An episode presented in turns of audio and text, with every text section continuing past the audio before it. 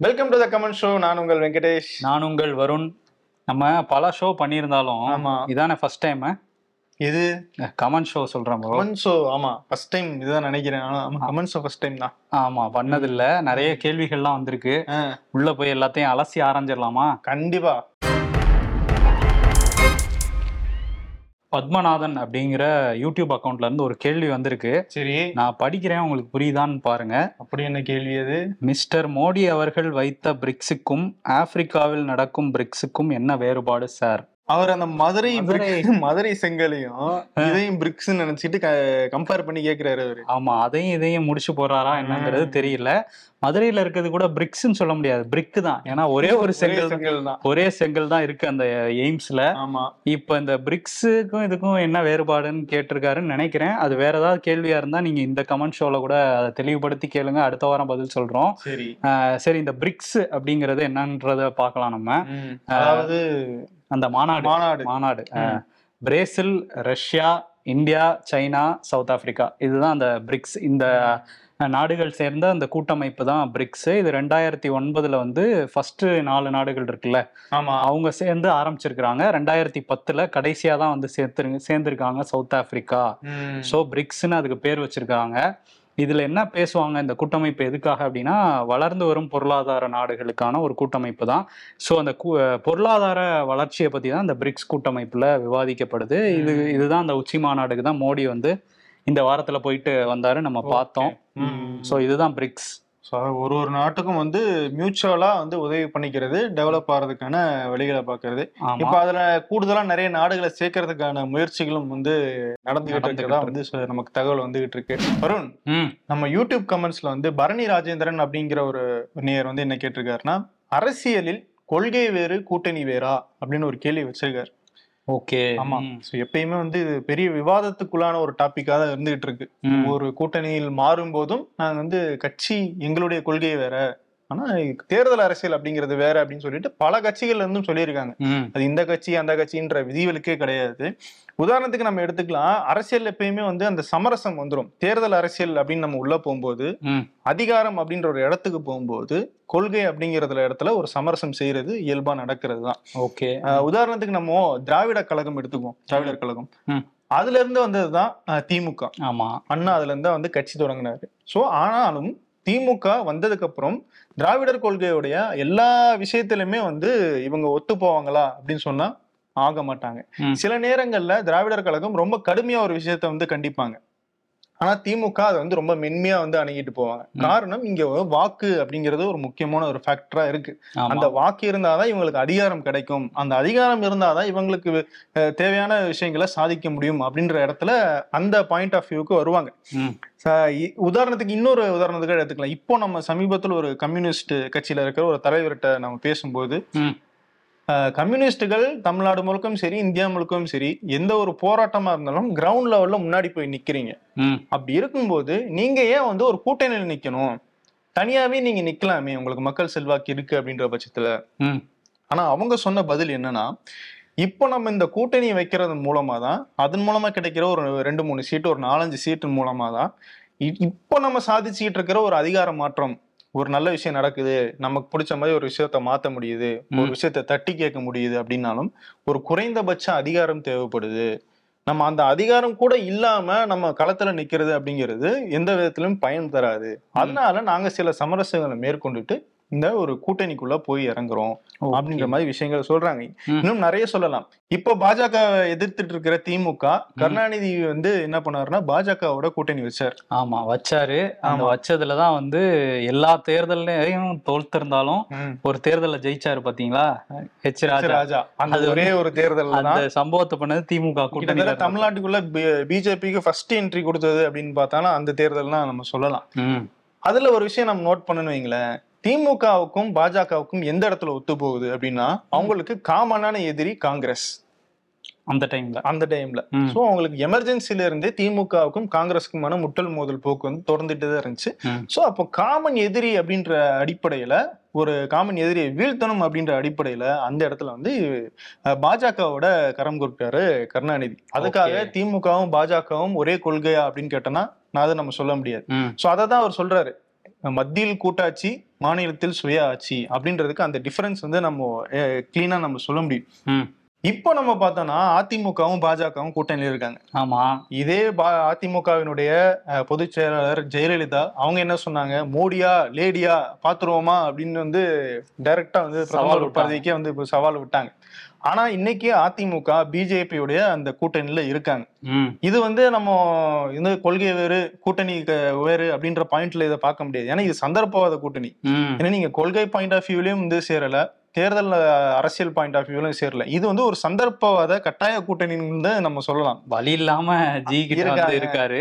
ஆமா. சோ இதுவும் இதுவும் ஒரு கேட்டகரி அப்படின்னு சொல்லலாம். சிவசேனா சிவசேனா வந்து ரைட் விங் கொள்கை கொண்ட ஒரு கட்சி. ஆனா அவங்க இந்த இந்தியா கூட்டணியில இருக்காங்க. காங்கிரஸ் திமுக இருக்கிற கூட்டணியில எல்லாமே இருக்காங்க. அதுக்கும் நீங்க சொன்ன மாதிரி தான் காரணம். ஏன்னா பிஜேபியோட சண்டை வந்ததுனால காங்கிரஸ் பக்கம் வந்தாங்க. பொது எதிரியை வீழ்த்தணும் அப்படின்றதுனால இந்த அணி திரட்டல் அப்படிங்கிறது நமக்கு தேவை. அது வந்து எல்லாமே நமக்கு உள்ள ஒத்து போகணும் இல்ல. ஆனா ஏதோ ஒரு ஒரு பாயிண்ட் நமக்கு ஒத்து போனாலும் போதும் அப்படின்னு பல கட்சிக்கிறது தான். இது தேர்தலுக்கு அப்புறம் என்ன ஆகும் அப்படிங்கறதெல்லாம் பெரிய கேள்வி. தேர்தலுக்கு முன்னாடி இது ஒரு கூட்டணியா இருக்கு. ஒரு மக்களை ஒரு ஒரு சைடா நம்ம இழுக்கிறோம் அப்படிங்கிறது தான் இந்த இதனுடைய அடிப்படை.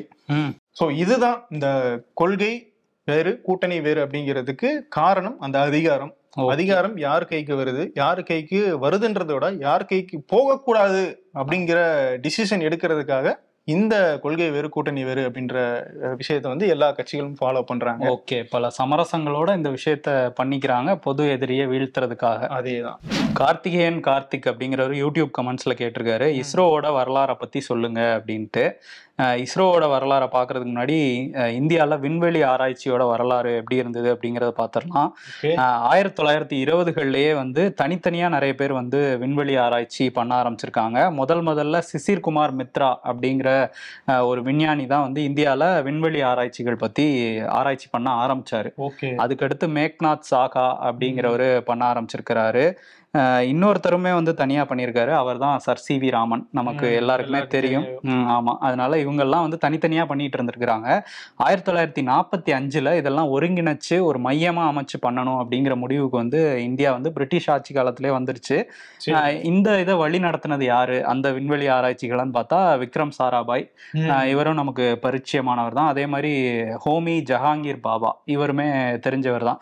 இவங்க ரெண்டு பேர் தான் வந்து வழி நடத்துறாங்க விண்வெளி. ஆராய்ச்சிகளை.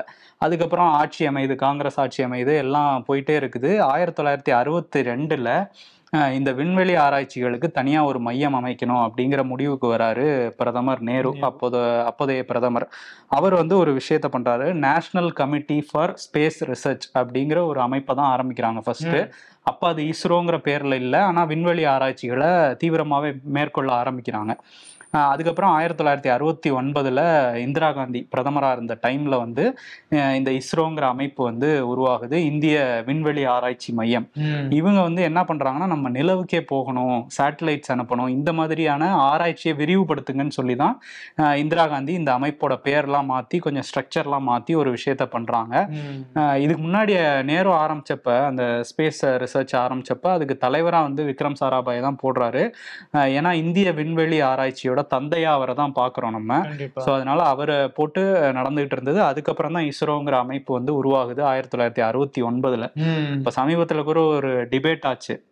இதை வந்து இஸ்ரோ அமைப்பை உருவாக்குனவர் யாரு. நேரு தானே அதனால தான் இந்த கிரெடிட் கிடைச்சதுலாம் பேசினாங்கல்ல. ஸோ அவர் இருக்கும்போது ஒரு ரிசர்ச் அமைப்பு வந்து ஆரம்பிக்கப்பட்டாலும் அது பேர் வந்து மாற்றி கொஞ்சம் ஸ்ட்ரக்சரலாக வேற விஷயங்கள் பண்ணது இந்திரா காந்தி பீரியட்ல தான். ஃபர்ஸ்ட் டைமாக வந்து ஆயிரத்தி தொள்ளாயிரத்தி எழுபத்தஞ்சில் நம்ம அந்த ஆரியபட்டா சேட்டலைட்டை வந்து விண்வெளிக்கு அனுப்புகிறோம் Okay. இது ஆனால் அப்போ வந்து நமக்கு இந்த லான்ச் பண்ணுறதுக்கான ஒரு ஃபெசிலிட்டி இல்லை ஸோ. ரஷ்யன் அந்த ஸ்பேஸ் சென்டர்ல இருந்து தான் லான்ச் பண்ணுறோம் ஆனால் இன்னைக்கு இஸ்ரோ வந்து வெளிநாட்டு சேட்டலைட்ஸை கூட நம்ம லான்ச் பண்ணுற அளவுக்கு வளர்ந்து. நிற்கிது கிட்டத்தட்ட இருபத்தோரு மையங்கள் வந்து இந்தியா முழுக்க இருபத்தோரு மையங்கள் இஸ்ரோ இஸ்ரோ மையங்கள் வந்து இருக்கு. இதோட ஹெட் குவார்ட்டர்ஸ் வந்து பெங்களூர்ல இருக்கு. ஸோ அங்கதானே அந்த இதெல்லாம் கடைசி நேரத்துல எல்லாமே லைவ் எல்லாம் பார்த்தோம் நம்ம. ஸோ அந்த இடத்துல தான் ஹெட் குவார்ட்டர்ஸ் இருக்கு. இவங்க வந்து இந்த சந்திரயான் அப்படிங்கிறது தான் நிலவுல ஆராய்ச்சி பண்ணணும்னு சொல்லிட்டு முதல் முதல்ல அனுப்புனது. இது பல ஆண்டுகள் ஆராய்ச்சிக்கு பிறகு ரெண்டாயிரத்தி எட்டுல முதல் முறையா வந்து அனுப்புறாங்க சந்திரயான் ஒன்னு. அதுக்கப்புறம் ரெண்டாயிரத்தி பத்தொன்பதுல தான் தான் சந்திரயான் டூ வந்து போகுது அது ஃபெயிலியர் ஆச்சு நம்ம எல்லாருமே பார்த்தோம் இப்போ சந் சந்திரயான் த்ரீ சக்ஸஸ்ஃபுல்லாக அங்கே போச்சு அது இந்த வருஷம் தான் ரெண்டாயிரத்தி. இருபத்தி மூணில் போயிருக்கு இதுக்கு இடையில வந்து ரெண்டாயிரத்தி பதிமூணில் காங்கிரஸ் பீரியட் தான் அப்போவுமே அப்போ என்ன பண்ணாங்கன்னா அந்த வேற்று கிரகங்களை பற்றி ஆராய்ச்சி பண்ணணும். அப்படின்னு சொல்லிட்டு மார்ஸ் ஆர்பிட் மிஷன் ஒன்று வச்சு மங்கள்யான்னு ஒரு சேட்டலைட் வந்து அனுப்பிச்சாங்க. அதுவுமே சக்ஸஸ்ஃபுல்லாக தான் போச்சு ஸோ இப்போ என்ன டிபேட் ஆயிருக்குன்னா காங்கிரஸுக்கு இந்த வெற்றியா இல்லை பிஜேபிக்கு வெற்றியா நேருவா மோடியான்னு சண்டை. போட்டுட்டு இருக்காங்கல்ல. ஸோ காங்கிரஸ் பீரியட்லையும் பண்ணியிருக்காங்க அடித்தளம் போட்டது நேரு தான் இந்த விண்வெளி ஆராய்ச்சி மையத்துக்கு. அதை வந்து நம்ம இல்லைன்னு சொல்ல முடியாது. எல்லா ஃபெயிலியருக்கும் வந்து நேரு தான் காரணம்னு சொல்ற பிஜேபி வந்து இதுல கொஞ்சம் கிரெடிட் கொடுத்து தான் ஆகணும். அதே மாதிரி இல்ல முழுக்க முழுக்க இதுக்கு நேரு தான் காரணம்னு சொல்லவும் முடியாது. ஏன்னா வந்து பாஜக பீரியட்லயுமே இந்த சந்திரயானுக்காக நிறைய ஸ்பெண்ட் பண்ணியிருக்காங்க. நிறைய ஊக்கப்படுத்தியிருக்காங்க. விஞ்ஞானிகளை. ஸோ இந்த கிரெடிட்டுங்கிறது இது அரசியல் கட்சிகளை தாண்டி விஞ்ஞானிகளுக்கு தான் முழுக்க முழுக்க போய் சேரணும். கண்டிப்பா. இதுல கட்சின்னு சொல்லி அடிச்சுக்காம நம்ம இந்தியாவுக்கு பெருமையா தான் பார்க்கணும் அப்படிங்கிறது தான் ஸோ இஸ்ரோவோட வரலாறும் இதுதான். அதே நேரத்துல சண்டையும் போட்டுக்காம இருங்கிறத நம்ம சொல்லணும். இன்னொரு பாயிண்ட் ஆஃப் வியூ என்னன்னா இஸ்ரோக்கு நிதி ஒதுக்குறது அப்படிங்கிறது வந்து நம்ம நாட்டினுடைய வளர்ச்சியையும் பொறுத்துதான் இருக்கு. இங்க நம்ம சாப்பாட்டுக்கே வழி இல்லாம ஒரு ஒரு கட்டத்துல வந்து மக்கள் வாழ்ந்துட்டு இருந்த நேரத்துல நம்ம எவ்வளவு தூரம் வந்து இந்த ஸ்பேஸ் ரிசர்ச்சுக்கு வந்து பணம் ஒதுக்க முடியும் அப்படிங்கிற ஒரு காலகட்டம்லாம் இருந்துச்சு. இருந்துச்சு அந்த டஃப்னஸ் எல்லாம் வந்து ஒரு ஒரு ஆட்சி காலத்திலயுமே அவங்க கடந்து தான் இஸ்ரோ இந்த இடத்துல வந்து நிக்குது. சோ அதனால வந்து இது வந்து எந்தவித கட்சிக்கும் வந்து இது இதுல வந்து ஒரு கிரெடிட்டோ இல்ல இதுல ஒரு ஒரு நீங்க எந்த ஒரு டிமீனிங்கோ வந்து இதுல நம்ம பண்ண முடியாது. சொன்ன மாதிரி சயின்டிஸ்டுகளுக்கு தான் இதோடைய முழு பெருமையும் வந்து போய் சேரணும். ஆமா கண்டிப்பா. வருண் ம். வினேஷ் அப்படிங்கிறவர் வந்து ஒரு கேள்வி கேட்டிருக்காரு. சமீபத்துல இந்த வெறுப்பு பேச்சுகள் பத்தி சுப்ரீம் கோர்ட் ரொம்ப கவனம் செலுத்துது. அந்த அளவுக்கு வெறுப்பு பேச்சுகள் வந்து சமூகத்துல தாக்கத்தை ஏற்படுத்துதா அப்படின்ற மாதிரி ஒரு கேள்வி கேட்டிருக்காரு. ஓகே. ரொம்ப முக்கியமான கேள்வின்னு நினைக்கிறேன். ஏன்னா நம்ம எடுத்து பார்த்தோம்னா இந்தியா வந்து அவ்வளவு ஒரு அழகான நாடு. வேற்றுமையில் ஒற்றுமை அப்படின்னு சொல்லுவோம் இல்லையா? நீ தமிழ்நாடு மாதிரி வந்து கர்நாடகா இருக்காது. கர்நாடகா மாதிரி வந்து உத்தரப்பிரதேஷ் இருக்காது. உத்தரப்பிரதேஷ் மாதிரி காஷ்மீர் இருக்காது. எல்லாமே வெவ்வேறு கல்ச்சரா இருக்கும். நம்ம ஒவ்வொரு இடத்துக்கு போகும்போதும் ஒவ்வொரு புதுவித வரவேற்பு இருக்கும். அன்பு இருக்கும். ஒரு கலாச்சாரம் இருக்கும். இதெல்லாமே நம்ம வந்து என்ஜாய் பண்ண ஆரம்பிச்சோன்னா ரொம்ப அழகா இருக்கும். ஆனா நம்ம வந்து இந்த வேற்றுமையில் ஒற்றுமை அப்படின்றத தாண்டி. வேற்றுமையில் ஹேற்றுமை அப்படின்னு போயிட்டு இருக்கோம். ஹேட்டு. ஆமா. சரி. அப்படி போயிட்டு இருக்கு இப்ப இருக்கிற சுச்சுவேஷன்ஸ் என்னன்னா ஒரு ஐடென்டிட்டிக்குள்ள எல்லாத்தையும் வந்து திணிக்கணும். இது பேசிக்கா ஏன் நடக்குது அப்படின்னு பார்த்தோம்னா இதுவும் வந்து ஒரு ஓட் பாலிடிக்ஸ் கீழே தான் வந்து முடியும். ஸோ. ஒரு பெரும்பான்மை கூட்டத்தை வந்து ஒரு பெரும்பான்மை ஓட் பேங்கை வந்து ஒரு குறிப்பிட்ட கட்சியோ ஒரு குறிப்பிட்ட அமைப்போ வந்து அவங்க பக்கம் இழுத்துக்கிட்டு மீதியை வந்து எதிரியா வந்து சித்தரிக்கிறது அப்படிங்கறதெல்லாம் ஆரம்பிக்குது. இந்த வெறுப்பு பேச்சு அப்படிங்கிறது. இந்த பிரிவு அப்படிங்கிறது வந்து சாதியால நடக்கலாம் மதத்தால நடக்கலாம் இனத்தால நடக்கலாம் மொழியால் நடக்கலாம் இன்னும் வெளிநாடுகள்லாம் வந்து இது நிறத்தால கூட நடந்துகிட்டு இருக்கு ஆமா ஆமா. சோ இந்த மாதிரி விஷயங்களால தான் மக்கள் வந்து பிளவுபடுத்தப்படுறாங்க. இதுல முக்கியமான பங்கு வகிக்கிறது அப்படிங்கிறது வந்து இந்த ஹேட் ஸ்பீச். ஒரு பொய்யை வந்து திரும்பி திரும்பி சொன்னா அது உண்மை ஆக்கிடலாம் அப்படிங்கிற ஒரு நம்பிக்கை. ஒருத்தரை வந்து தவறா சொல்றதன் மூலமா நம்ம ஒரு லாபம் அடைஞ்சுக்கலாம் அப்படிங்கிறதும் இந்த ஹேட் ஸ்பீச்சினுடைய முக்கியமான ஒரு விஷயமா இருந்துகிட்டு இருக்கு பொதுவாகவே வரும் நமக்குள்ள வந்து எப்பயுமே வந்து ஒரு ஒரு பழமைவாதம் ஒரு. பழமை விரும்புறது ஆஹ் சில விஷயங்கள் ரொம்ப எமோஷன் ஆகுறது. இந்த மாதிரி விஷயங்கள்லாம் நிறைய இருக்கும். சில நம்பிக்கைகள் இருக்கலாம் சிலருக்கு மூட நம்பிக்கைகள் இருக்கலாம். அது சில பேர் வெளிப்படையா காட்டுவாங்க சில பேர் காட்டாம உள்ளே வச்சிருப்பாங்க. வெளியே வந்து நம்ம எப்படிலாம் இருக்கக்கூடாதுன்னு இருப்பாங்க. ஆனால் இந்த ஹேட் ஸ்பீச் என்ன பண்ணுது அப்படின்னா இது எல்லாம் வந்து தட்டி வெளியே எடுக்குது. எழுப்புது உள்ள. எழுப்புது. இருக்குது சோ இது இது வரும்போது என்னன்னா எனக்கு எதிராக நீ ஒரு கருத்து சொல்ற அப்படின்னா நான் உன்னை வந்து அடிப்பேன். நான் உன்னை வந்து ஒடுக்குவேன் அப்படிங்கிற ஒரு பாயிண்ட்டுக்கு வந்து இது நிக்குது. சோ அதுதான் இங்க சிக்கல். உதாரணத்துக்கு இப்ப நம்ம நடக்கிற சம்பவங்கள்லாம் பார்ப்போம். நாங்குநேரியில வந்து ஒரு ஸ்கூல் ஸ்டூடெண்ட்டை வந்து ஒரு பள்ளி மாணவர் அவர் எஸ்சி அப்படின்ற காரணத்துக்காக மற்ற அவங்க கூட படிச்ச ஒரு மாணவர்களே வந்து அருவாளால வெட்டுறாங்க. அந்த வெட்டினதை பத்தி அவங்களுக்கு கொஞ்சம் கூட குற்ற உணர்ச்சியோ பயமோ இல்லை. குடிநீர்ல வந்து மலம் கலக்கப்படுது. இப்போ மணிப்பூர்ல நடந்தது பாருங்க அந்த ரெண்டு பெண்களுடைய வீடியோ. எவ்வளோ ஒரு ஒரு மோசமான வீடியோ. ஆனா அது வந்து நம்ம இருக்கிற அதே நாட்டில் தான் நடந்துகிட்டு இருக்கு இது எல்லாமே அப்படின்னு பார்க்கும்போது. நீங்க இன்னொரு பக்கம் இது அரசாங்கம் இது எப்படி பயன்படுத்துறாங்க? நீங்க அரசாங்கம் வந்து ஒரு குரூப் வந்து இது நமக்கான ஓட் பேங்கா பாக்குறாங்க இன்னொரு பக்கம் பார்த்தோம்னா இதன் மேல நடவடிக்கை எடுக்க தயங்குறதன் மூலமாகவும் அவங்க அந்த ஓட் பேங்க் பாலிடிக்ஸை செய்யறாங்க அரசாங்கம் எந்த இடத்துல தவறு விடுது அப்படின்னு பார்த்தோம்னா இப்படிப்பட்ட மோசமான குற்றங்கள் செய்யறவங்கள அவங்க என்ன சமூகமா இருந்தாலும் சரி எந்த கம்யூனிட்டியா இருந்தாலும் சரி அந்த கம்யூனிட்டில இருக்கிற மக்களே வந்து ஏற்க மாட்டாங்க. ஆனா அரசாங்கம் அது ஒரு ஓட் பேங்க் பாலிடிக்ஸ் அப்படின்னு அதுல இருக்கிற அரசியல் செய்யற சிலருக்காக பயந்துகிட்டு அவங்க மேல வெளிப்படையா நட நடவடிக்கை எடுக்காம இருக்காங்க. அதுவுமே இந்த வெறுப்பு பேச்சு அப்படிங்கிறது பரவுறதுக்கான காரணம். ஒண்ணுமில்லை இப்போ நம்ம அந்த ட்ரெயின்ல வந்து ஒரு ஆர்பிஎஃப் வீரர். நீங்க வந்து ஒரு நான்கு இஸ்லாமியர்ல வந்து தேடி தேடி சுட்டுக் கொள்றார் ஆமா. சேத்தன் சிங். ஆமா. இது வந்து எங்கேயோ ந- வடநாட்டுல நடந்ததா இருக்கலாம். ஆனா அந்த விஷயத்துல நோட் பண்ணி பார்த்தோன்னா ஒரு ஹிந்துவான அவருடைய பாஸ் அந்த ட்ரெயின்ல இருக்கிற அவருடைய பாஸ் அவரையும் வந்து இவர் சுட்டு கொண்டிருக்காரு. ஏன் வந்து ஒரு முஸ்லீமை கொன்னவர் இவருக்கு முஸ்லீம் மேலதான் வெறுப்பு அப்படின்னா ஏன் அவரையும் சேர்ந்து கொன்னாரு? அப்படிங்கிற பாயிண்ட்ல தான் நம்ம இப்போ ரொம்ப கவனமா இருக்க வேண்டியதா இருக்கு. என்ன அப்படின்னா இங்க சிறுபான்மையினரும் ஒடுக்கப்பட்டவர்களும் மட்டுமே இந்த வெறுப்பு பேச்சுக்கு பலியாகிறது கிடையாது. நீங்களும் நானுமே வந்து இந்த வெறுப்பு பேச்சுக்கு கொஞ்சம் கொஞ்சமா இரையாகிட்டு வரோம். உதாரணத்துக்கு நீங்க இன்னும் சொல்ல போனால் இந்த வெறுப்பு பேச்சை யாரெல்லாம் பரப்புறாங்களோ ஒரு நாள் அவங்களையே வந்து இந்த வெறுப்பு வந்து தீ போல வந்து சூழும் அப்படிங்கிறது தான் உண்மை. ஆமா கண்டிப்பா. அதான் நீங்க சொன்ன மாதிரி வெறுப்பு வெறுப்பு பேச்சு ரெண்டுமே அதிகரிச்சுக்கிட்டு இருக்கு. அந்த ட்ரெயின் விஷயத்துல இன்னொன்னு சொல்லலாம் வரும் நீங்க வந்து இந்த ஒரு இஸ்லாமியரை தேடி கொண்டவர் நாளைக்கு அவர் சொல்லும்போது ஒன்று ஒரு விஷயம் குறிப்பா சொல்றாரு. நீங்க மோடிக்கு ஓட்டு போலனா பாகிஸ்தான் போ அப்படின்னு ஒரு இஸ்லாமியர் சொல்றாரு. மோடிக்கும் யோகிக்கும். யோகிக்கும் ஆமா. சோ இது வந்து நீங்க ஹிந்து முஸ்லீம் பாயிண்ட் ஆஃப் வியூல பார்த்தா ஒண்ணு தெரியும். அதே பாயிண்ட் ஆஃப் வியூ இப்ப நான் போய் நான் ஒரு ஹிந்துன்னு வச்சுக்கோங்க.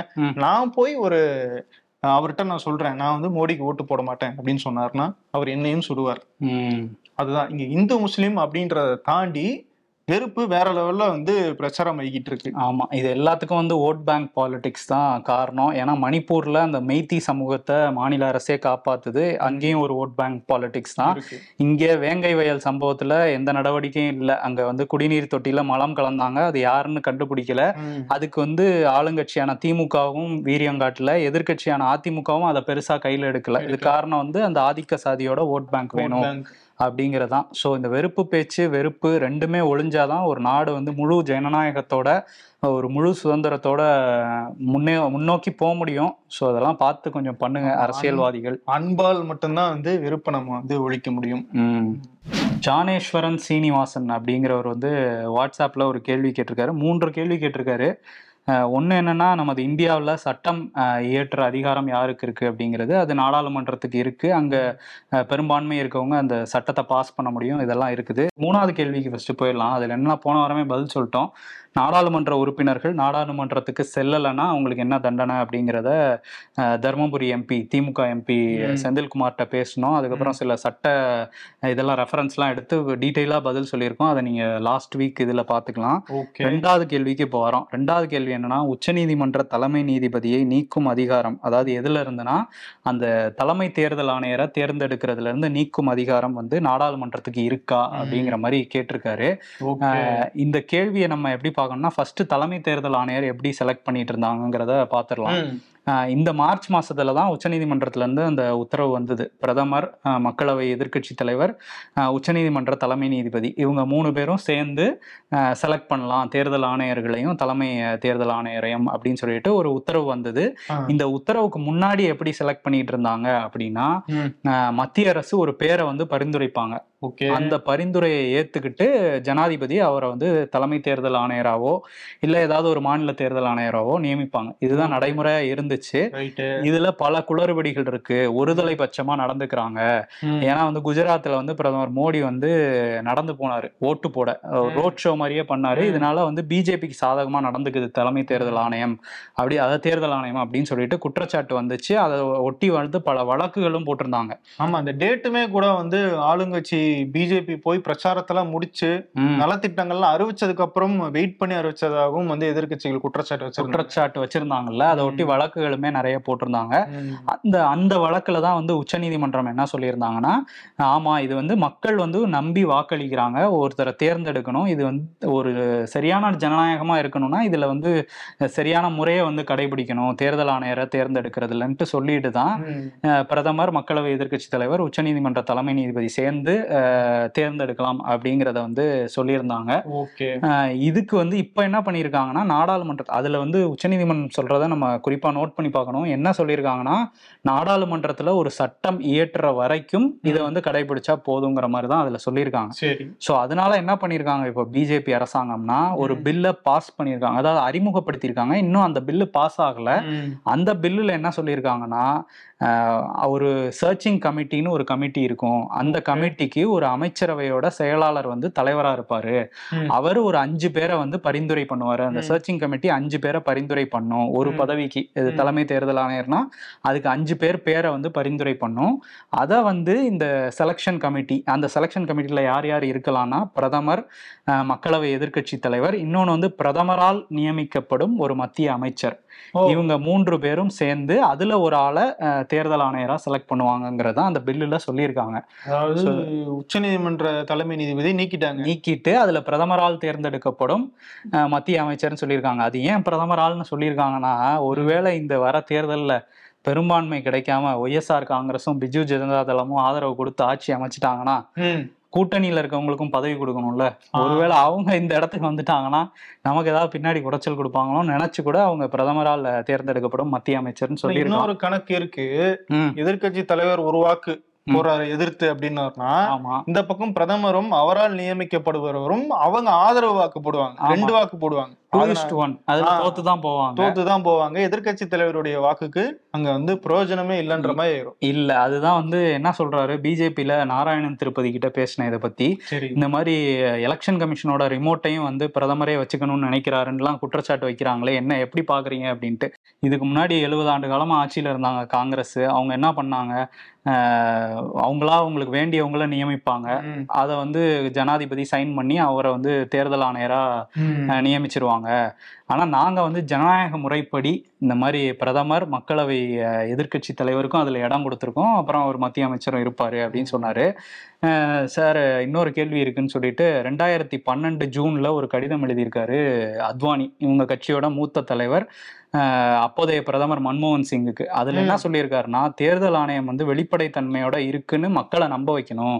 அதுல சில பிரச்சனைகள் இருக்கு. அதனால நீங்க அதுக்கு நான் வந்து ஒரு பரிந்துரை பண்றேன்னு அந்த கடிதத்துல என்ன சொல்லியிருக்காருன்னா பிரதமர் தலைமையில ஒரு குழு அமைக்கணும். அதுல வந்து உச்சநீதிமன்ற தலைமை நீதிபதி சட்டத்துறை அமைச்சர் மக்களவை மாநிலங்களவை எதிர்க்கட்சி தலைவர் கொண்ட ஐந்து பேர் கொண்ட குழு வந்து.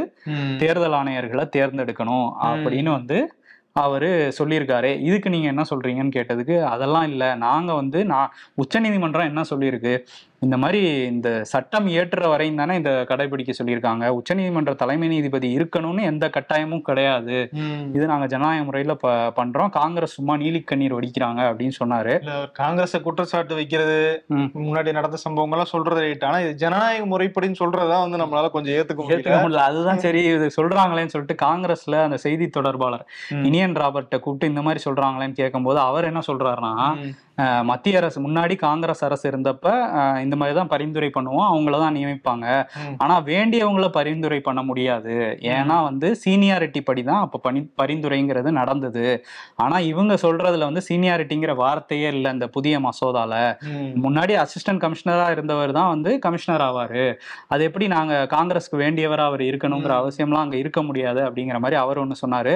இன்னொன்னு ஜனநாயகம்னா டூ இஸ்ட் ஒன் எப்படி ஜனநாயகமாகும்? இது ஒரு போலி ஜனநாயகம் அப்படிங்கிறத சொல்லியிருந்தாரு. நாளைக்கு என்ன ஆர் என் ரவியவே கூட வந்து அவங்க எலெக்ஷன் கமிஷனரா போட வாய்ப்பு இருக்கோ? அஹ் ஆமா. அதுவும் வந்து அவர் என்ன சொல்றாரு? சர்ச்சிங் கமிட்டின்னு ஒண்ணு சொல்றோம்ல. அமைச்சரவையோட ஒரு செயலாளர் பதவியில இருக்கக்கூடிய ஒரு ரேங்க்ல இருக்கவர் தான் அதுக்கு தலைவர். அவரு மத்திய அரசு கட்டுப்பாட்டுல தான் இருப்பாரு. அவர் என்ன பண்ணுவார்னா ஒரு ஆர்எஸ்எஸ் அஞ்சு பேரையுமே ஆர்எஸ்எஸ் சேர்ந்தவங்க இல்ல பாஜக ஆதரவு மனநிலையில இருக்கவங்கள வந்து தான் அவங்க சொல்லுவாங்க. அங்கேயே அது அடிபட்டு போயிடுது. அப்புறம் எங்க செலெக்ஷன் கமிட்டி அப்படின்றாரு அவரு ம். இனியன் ராபர்ட். ஸோ அதனால இவங்க சொல்றத பார்க்கும்போது உண்மையிலே வந்து ஒரு சிறந்த ஜனநாயக நாட்டுக்கு தேர்தல் ஆணையம்ங்கிறது ரொம்ப முக்கியம். ஏன்னா. வந்து பிரதமர் மோடி வந்து இந்தியா தான் உலகின் மிகப்பெரிய ஜனநாயக நாடுன்னு சொல்றாரு. அதே மாதிரி பாஜகல இருக்கவங்க ஜனநாயக கோயில்ன்றாங்க நாடாளுமன்றத்தை. ஸோ அந்த ஜனநாயக பெரிய ஜனநாயக நாட்டுல ஜனநாயக கோயிலுக்குள்ள போறவங்க ஜனநாயக முறையில தேர்ந்தெடுக்கணும்ல. கண்டிப்பா தேர்ந்தெடுத்து தான் ஆகணும். ஆமா அதனால தலைமை தேர்தல் ஆணையர் முறையிலையும் கொஞ்சம் ஜனநாயகம் இருந்தா நல்லா தான் இருக்கும். இருக்கும். இருக்கணும். ம் கண்டிப்பா இருக்கணும். நிறைய பேசிட்டோம். ஆமா. மூடிக்குவோமா கடைய? முடியும் ஓகே நன்றி. நன்றி.